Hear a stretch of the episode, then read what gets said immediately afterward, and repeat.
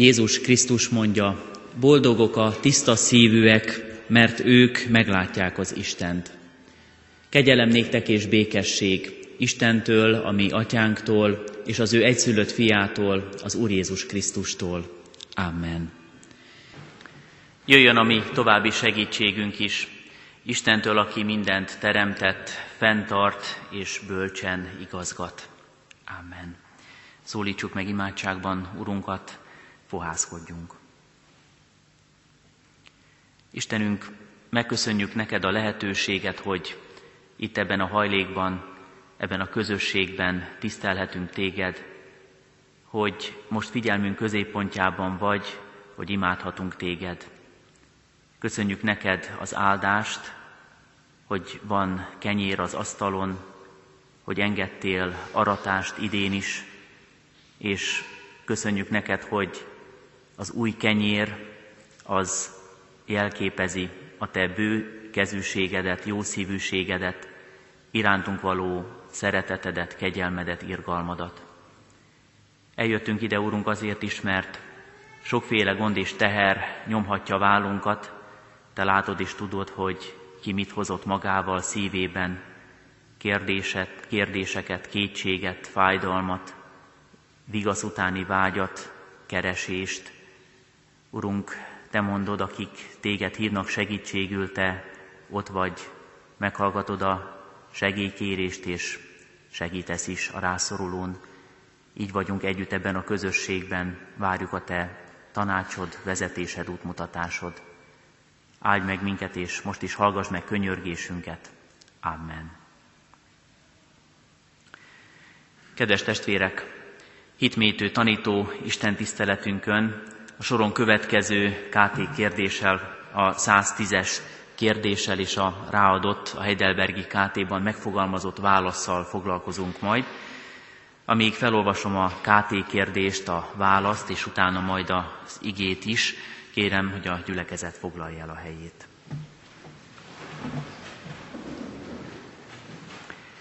Hitmétő tanító istentiszteletünkön tehát most a száztízes ká té kérdést vizsgáljuk meg, és arról gondolkodhatunk együtt.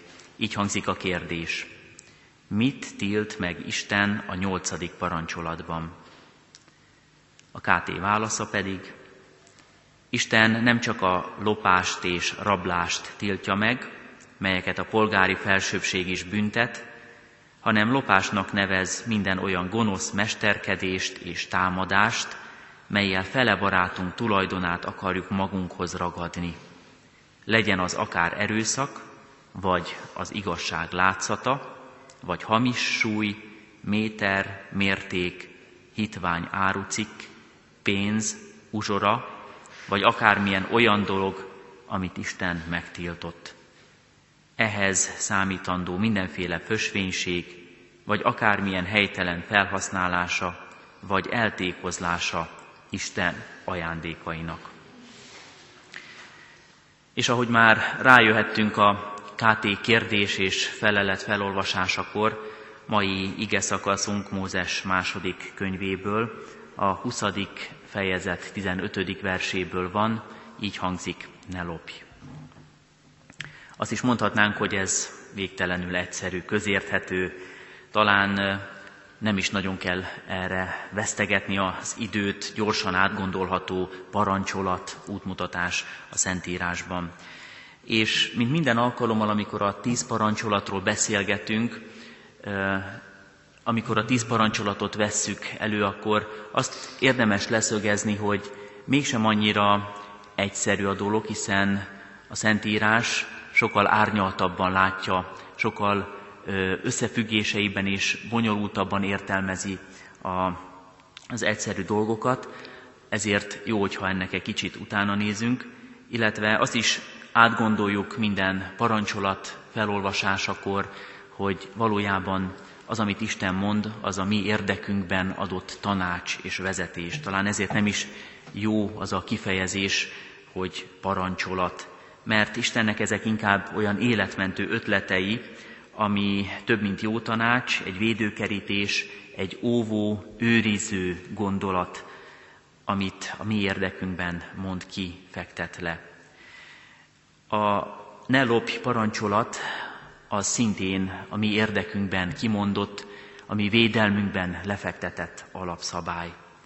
És mondhatjuk úgy is, hogy egy bizalmi viszonyt próbál meg védeni. Bizalmi viszony az Isten és az ember között.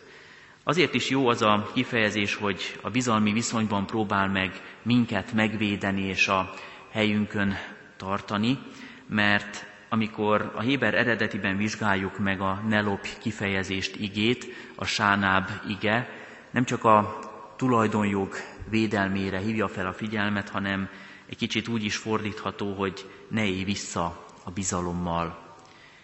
Összetett dolog tehát az, amikor annyit hallunk a tíz parancsolatból, hogy ne lopj.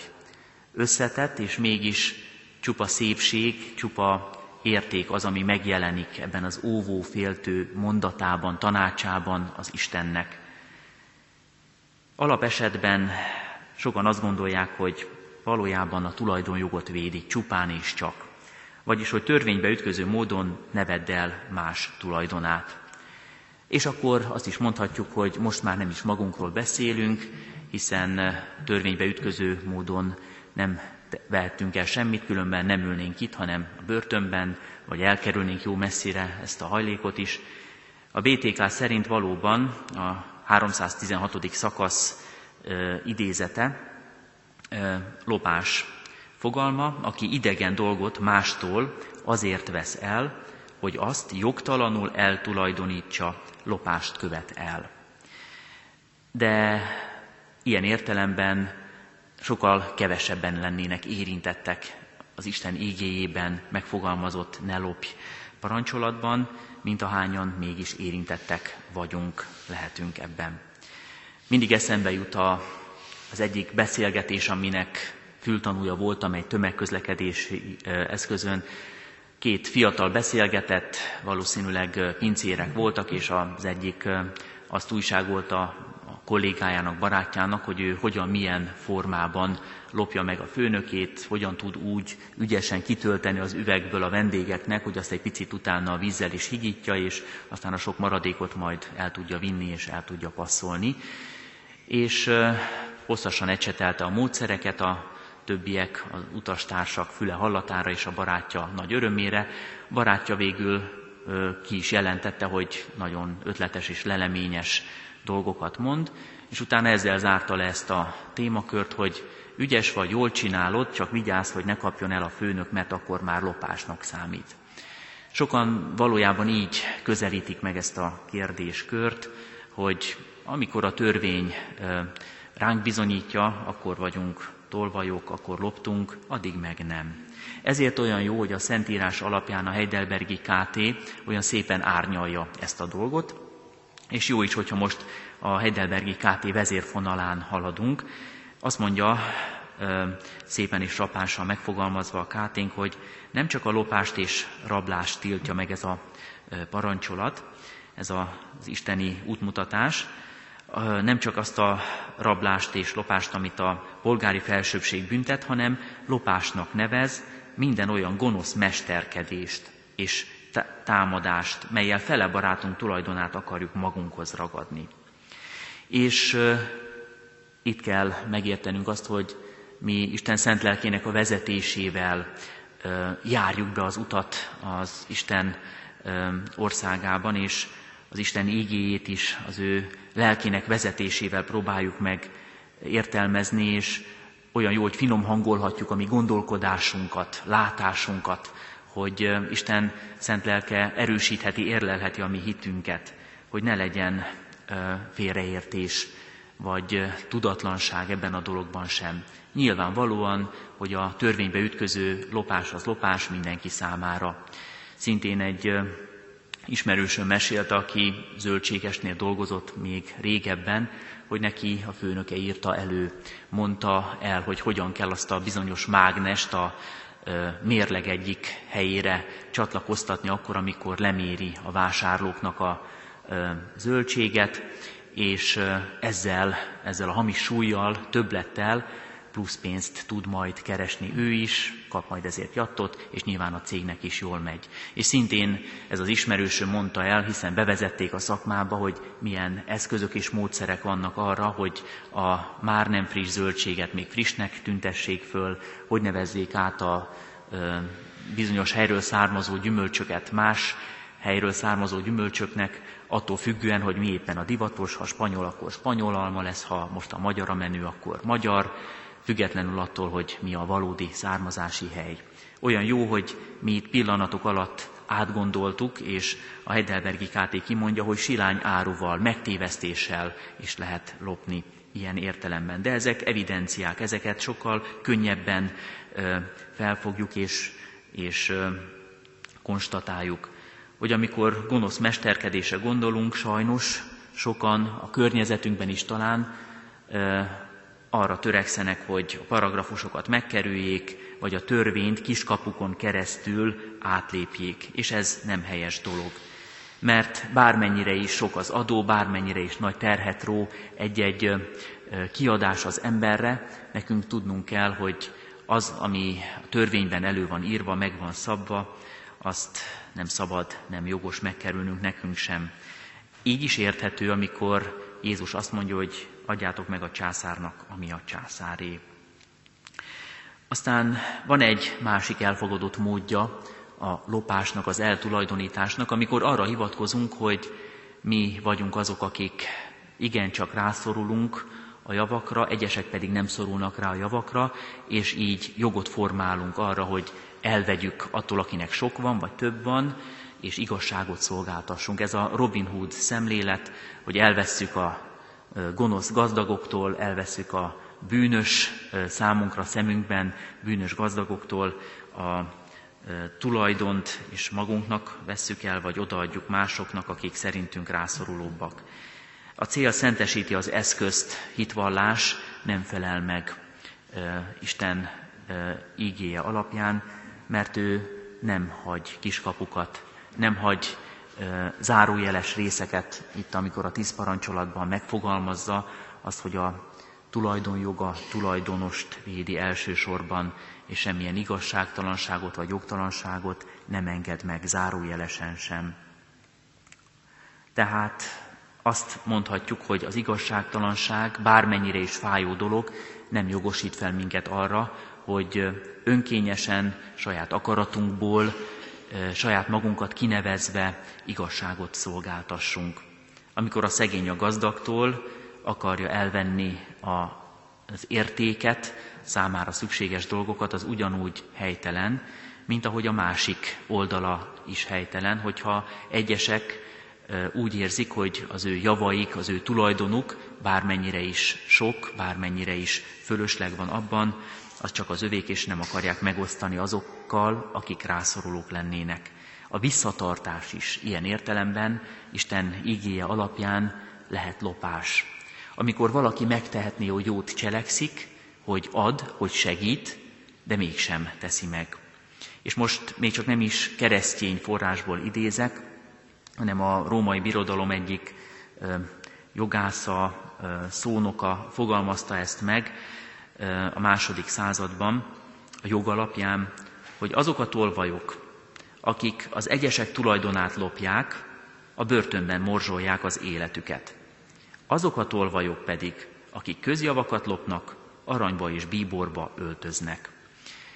Jó és frappáns megfogalmazása annak az igazságtalanságnak, amit talán látunk ma is a társadalomban magunk körül, és azt kell kimondjuk, hogy egyesek, ha kis értéket tulajdonítanak el, gyorsan ö, megbüntetik őket, míg mások, ha akár a köztulajdont, akár bármilyen nagyobb értéket tudnak eltulajdonítani, megfizetnek ö, okos ügyvédeket, ö, jogászokat, és talán sikeresen ki is tudják magyarázni magukat, és nem járnak úgy pórul, mint az egyszerű emberek. Attól függetlenül, hogy mennyire igazságtalan ez a rendszer itt a Földön, amit sokan ö, látnak és megélnek, és amitől sokan szenvednek is, a Szentírás alapján nem mondhatjuk azt, hogy nekünk jogunk van ö, kiegyenlíteni ezeket a, az egyenetlenségeket. Aki egy kicsit is átlépi a határt, az nagyon gyakran rászokik arra, hogy a kis határátlépéseket, határszegéseket aztán gyakorlattá tegye, könnyen megszokja, és végül átjáró lesz, határsértő, és akár aztán később teljesen ki is léphet a védett zónából, hogyha ennél a hasonlatnál vagyunk. Isten azért állítja föl az ő javaslata, útmutatása, vezetése által ezeket a határokat, hogy ezeket egy picit se akarjuk átlépni, hogy ott egy kicsit se lépjünk ki a kerítésen túl, a védelmen túl. És olyan jó, hogy itt az árnyalt részletekbe bele tudunk menni, akkor egy kicsit pontosítsuk ismét, hogy Isten miért is mondja azt, hogy ne lopj, ne élj vissza a bizalommal, ne szegd meg a szövetséget, ne vedd el azt, ami nem a tiéd.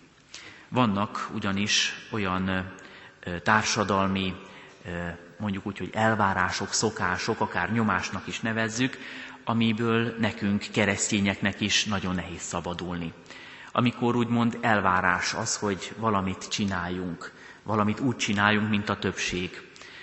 Eszembe jut még diák munkás koromból, amikor két teológiai év között elmentem egy ö, ö, diák munkára, hogy az éjszakai műszakba osztottak be, és ott bizony ö, minimálisan teljesítették csak a kvótát, aztán a munkások mindig a megszokott helyükre el is vonultak aludni, beszélgetni, ki mit csinálni, nem dolgoztak. Hosszú órákon keresztül az éjszakai műszak arról szólt, ezt ott láttam a gyakorlatban, hogy szunyókáltak, aludtak, nem végezték a munkát. Egy valaki, akiről később kiderült, hogy gyakorló keresztény, tette a dolgát, és végezte is a munkát, de őt kiközösítették, kinézték, lenézték. Mert hogy körbe tükröt tartott eléjük, mert szembesültek azzal, hogy ők nem helyes úton járnak. Mindenki ezt csinálja, ő pedig kilóg a sorból. Ilyen volt talán, és ezt szintén csak az idősebbek elbeszéléséből tudhatjuk, a té es es korszak is, amikor úgy mindenki vitt a közösből, mert az közös. Az mindenki, tehát az enyém is, és ezért el lehetett, szinte el kellett abból vinni azt is, amit már nem lett volna jogszerű birtokolni. Aztán szintén ugyanilyen gondolkodásával, amikor az ember azt mondja, hogy hát én csak azt veszem el, ami úgysem kellene senkinek. A Szentírásban, a Királyok könyvében olvasunk egy történetet Elizeusról és az ő szolgájáról, Géháziról. A történet röviden úgy hangzik, hogy Elizeus meggyógyít egy nagyon befolyásos és gazdag embert, Noámánt, egy távoli ország hadvezérét. És ez a Naámán, aki roppant hálás a gyógyulásért, amúgy is vitt magával fizetőeszközt, ajándékot bőségesen, meg akarja jutalmazni a profétát. De a profét azt mondja, hogy nem kell, nem fogadja el. A proféta szolgája azonban úgy érzi, hogy ez pazarlás, és neki amúgy is szüksége lenne rá, úgyhogy fontolatos módon megszerzi a hadvezértől azt az adományt, amit az ő főnöke, felettese nem akart elfogadni. Van egy kereslet, van egy kínálat, és azt gondolja ez a proféta, tanítvány, szolga, hogy hát, akkor miért ne élne a lehetőséggel. Látszólag senki nem sérül ebben a történetben, hiszen Naámán úgyis oda akart adni az ajándékot. Géházinak meg nagy szüksége lenne rá, vagyis úgy érzi, hogy szüksége van rá. Elizeusnak pedig nem kell. Hát akkor mi itt a bökkenő? Az, hogy egyrészt megszegi a hivatali utat, másrészt beavatkozik egy olyan folyamatba, ami az Isten gyógyító hatalmát és magát Istent akarja a középpontba helyezni, és csorbítja azt az üzenetet, amit Elizeus képviselt Naámán felé. Mégiscsak lopás volt, hiszen kicsalta, hamis üzenetet közvetített Naámán felé, és azt mondta, hogy mégis kéri majd az ő főnök Elizeus a pénzt, a jutalmat, és ezzel a hazugsággal és ezzel a csalártsággal bajt hozott a saját fejére is, és büntetést kapott érte. Ha mindenki csinálja, akkor szabad-e nekünk is? Erre a kérdésre az a válasz, hogy nem lenne jó, nem helyes, ha a többség nyomására engednénk.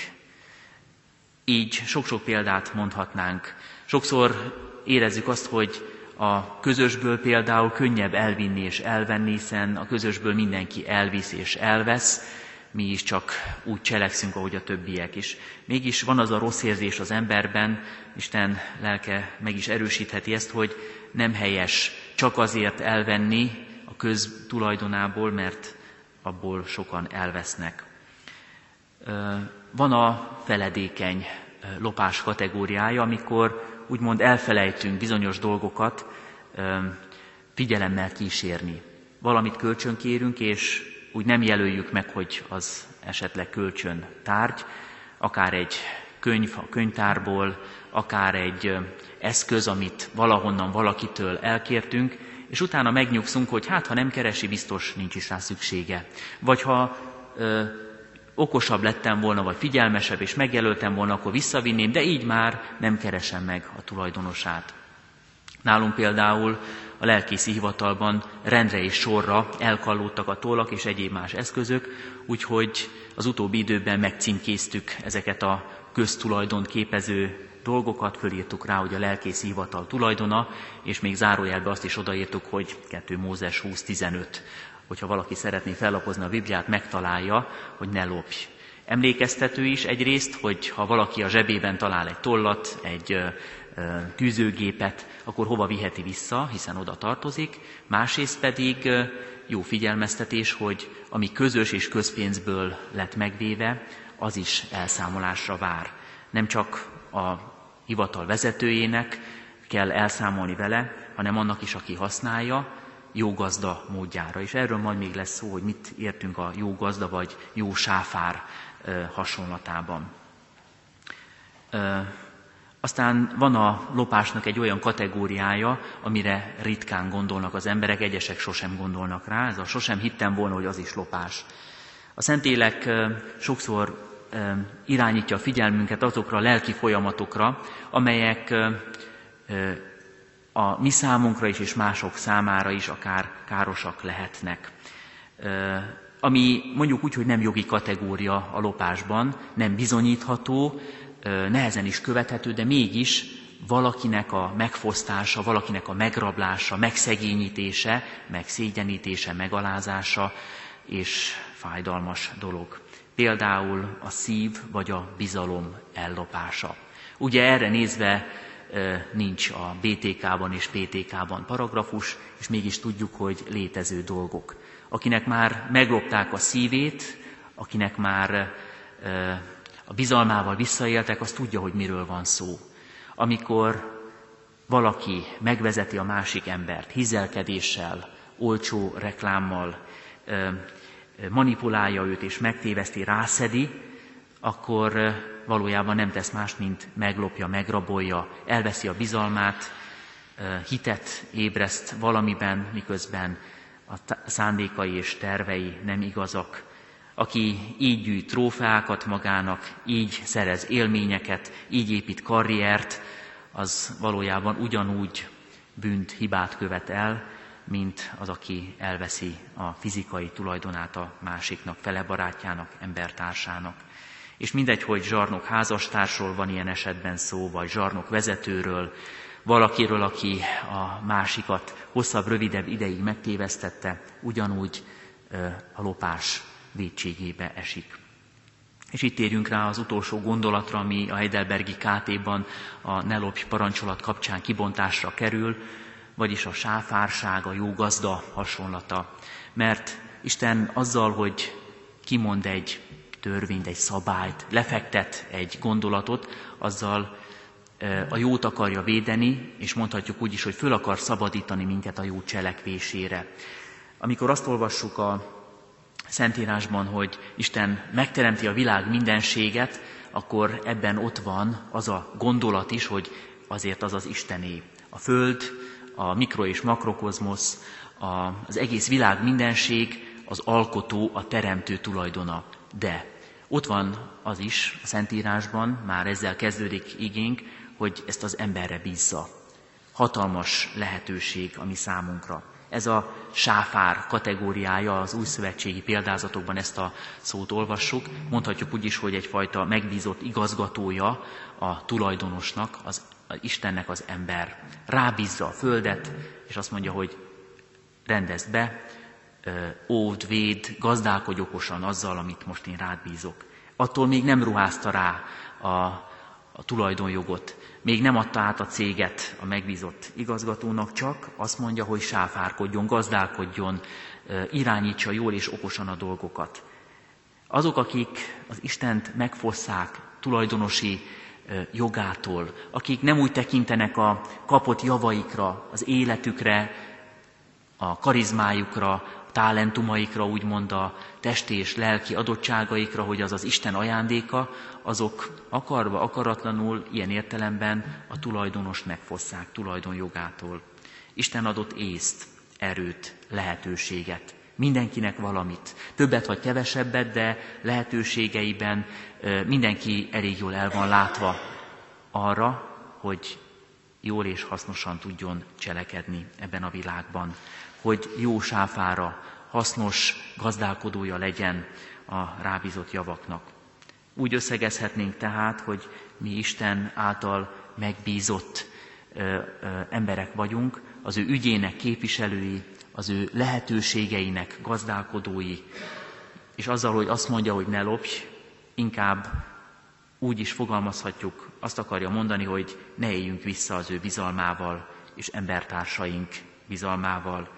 Ne tékozoljuk el azokat a javakat, ajándékokat, amiket ő ad nekünk, és ne fosszunk meg másokat sem az Isten ajándékaitól, és másokat az ő javaiktól. Ne tegyünk kárt embertársaink, vagy éppen a köz dolgaiban, hanem legyünk szabadok a jó cselekvésére, hiszen Jézus Krisztusban, az ő megváltó munkájában erre szabadított fel minket, hogy értékteremtő, értékmentő megbizatásunkban helyt álljunk. Amen. Mindenható mennyei Atyánk, az Úr Jézus Krisztus által, hálát adunk neked a te szeretetedért, atyai gondoskodásodért, mindazért a sok-sok ajándékért, amelyen körülveszed a mi életünket. Köszönjük, Urunk, az új kenyeret, amely szimbóluma a mi tápláltatásunknak, szimbóluma és bizonyítéka annak a gondoskodó atyai szeretetnek, amellyel figyelsz ránk napról napra. De még inkább köszönjük neked, Urunk, az úrvacsorai kenyeret és az úrvacsorai bort, melyen most élhettünk, és amelyen keresztül hirdettetik nekünk, hogy te gondoskodsz rólunk, figyelsz ránk, és elkészítetted számunkra azt az utat, amely hozzád visz, és az te országodba vezet. Köszönjük, Urunk, hogy erre az útra rá találhattunk. Köszönjük, Urunk, neked azt, hogy ezen az úton járhatunk, még úgy is, és akkor is, hogyha meg-megbotlunk, és olykor le is térünk, el is tévedünk. De te újból és újból jössz utánunk, és fölkínálod számunkra a szövetség megújításának a lehetőségét, mint ahogyan most is ezt átélhettük, és megtapasztalhatjuk. Kérünk, Urunk, hogy növeld a mi hitünket, erősíts minket meg a neked tetsző életben, hogy járhassunk úgy, az általad vezetett és kijelölt úton, és élhessünk aképpen, hogy a te neved dicsőítessék minden dolgunk, minden cselekedetünk, minden szavunk és egész életünk láttán. Kérünk, Urunk, szent lelkeddel, Jézus Krisztus érdemért, munkáld ezt mindannyiunk életében. Amen. Értek és foglaljuk össze gondolatainkat és kéréseinket az Úr Jézustól tanult imádsággal. Mi Atyánk, aki a mennyekben vagy, szenteltessék meg a te neved, jöjjön el a te országod, legyen meg a te akaratod, amint a mennyben, úgy a földön is. Mindennapi kenyerünket add meg nekünk ma, és bocsásd meg vétkeinket, miképpen mi is megbocsátunk az ellenünk vétkezőknek. És ne vigy minket kísértésbe, de szabadíts meg a gonosztól, mert tiéd az ország, a hatalom és a dicsőség mind örökké. Amen. Vegyük Isten áldását. Az Istennek békessége, mely minden értelmet felülhalad, őrizze meg szíveteket, gondolataitokat az Úr Jézus Krisztusban. Amen.